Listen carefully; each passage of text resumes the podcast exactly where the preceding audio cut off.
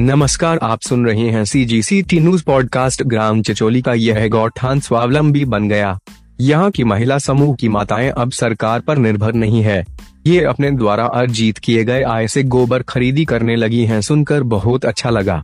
यह बातें छत्तीसगढ़ राज्य गौ सेवा आयोग के अध्यक्ष राजेश्री महंत राम सुंदर दास जी महाराज ने तिलदा विकास खंड अंतर्गत स्थित ग्राम चचोली, जिला रायपुर के गौठान के निरीक्षण के दौरान अभिव्यक्त की।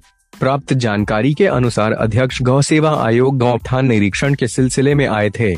ग्राम के सरपंच, स्थानीय जनप्रतिनिधि एवं विकास खंड के अधिकारियों ने गौठान पहुँचने पर राजेश्री महंत जी महाराज का पुष्प गुच्छे एवं पुष्पमाला से हार्दिक स्वागत किया। उन्होंने गौ माता की पूजा अर्चना की, तत्पश्चात गौठान का अवलोकन किया। यहाँ बड़ी मात्रा में वृक्षारोपण किया गया है, जो काफ़ी हरे भरे तो है ही यह। एक उद्यान का स्वरूप धारण कर रहा है।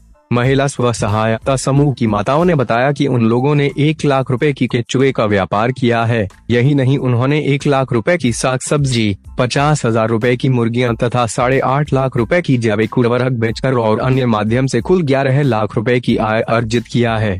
यह स्वावलंबी गौठान के रूप में शासन की ओर से चिन्हांकित किया गया है।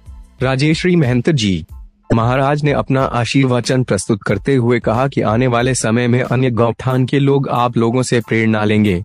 वे यहाँ आपके कार्यों के अवलोकन के लिए आएँगे। आप लोगों के कार्यों से बहुत कुछ सीख कर अपने उन्नति का मार्ग बनाएँगे। छत्तीसगढ़ सरकार के मुखिया श्री भूपेश बघेल जी ने अब गौमूत्र को भी खरीदने की घोषणा कर दी है। मुख्यमंत्री जी आम के आम गुठली के दाम वाली कहावत को चरितार्थ सिद्ध करते जा रहे हैं।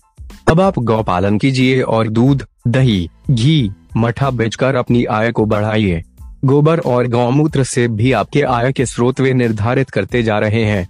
एक वे भी सरकार थी जिसने पंद्रह वर्षों में गौ माताओं को दर दर भटकने के लिए मजबूर कर दिया था और एक यह भी सरकार है जो इनके संरक्षण और संवर्धन में निरंतर प्रयासरत है। लेकिन इसके पश्चात भी आप सभी से आग्रह करना चाहूँगा कि इस क्षेत्र में अभी बहुत कार्य किया जाना बाकी है। इसमें हम सभी की सहभागिता होना भी आवश्यक है, तभी सरकार की यह योजनाएँ पूर्णतः सफलता प्राप्त कर सकेगी। आप इस गौठान को अपना समझकर इसके प्रति पूरी ईमानदारी एवं सच्ची लगन से काम करें ताकि इसका अच्छे से अच्छा परिणाम हम सब के बीच में हो। इस अवसर पर छत्तीसगढ़ राज्य गौ सेवा आयोग के अधिकारी डॉक्टर अमित जैन, अतिरिक्त मुख्य कार्यपालन अधिकारी श्री टंडन जी, गाँव के सरपंच साहू जी, सचिव डॉक्टर ललित साहू, मीडिया प्रभारी निर्मल दास वैष्णव सहित अनेक गणमान्य जनवरी उपस्थित थे। उल्लेखनीय है कि अध्यक्ष गौ सेवा आयोग ने एक दिन पूर्व ही गरियाबंद ज़िले के ग्राम भेंडरी, लोहारसी विकास खंड फिंगेश्वर का अवलोकन किया था। सी जी सी टी न्यूज़